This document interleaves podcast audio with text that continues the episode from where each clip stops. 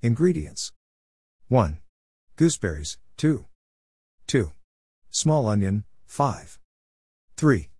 Green chilies, canthari, 6. 4. Curry leaves, 5 leaves. 5. Ginger, 1 small piece.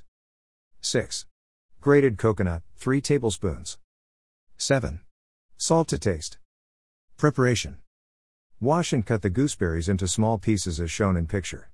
Get the small jar of the mixer grinder and put all the ingredients except coconut. Blend to a smooth paste without water. Open the jar and add coconut and blend again but don't make paste. Just a little grinding would suffice otherwise it will lose the great taste. Now your healthy and tasty gooseberry chutney is ready for use. Empty and lick the dish when finished. Copyright 2018 MyGrandma's HealthySchool.com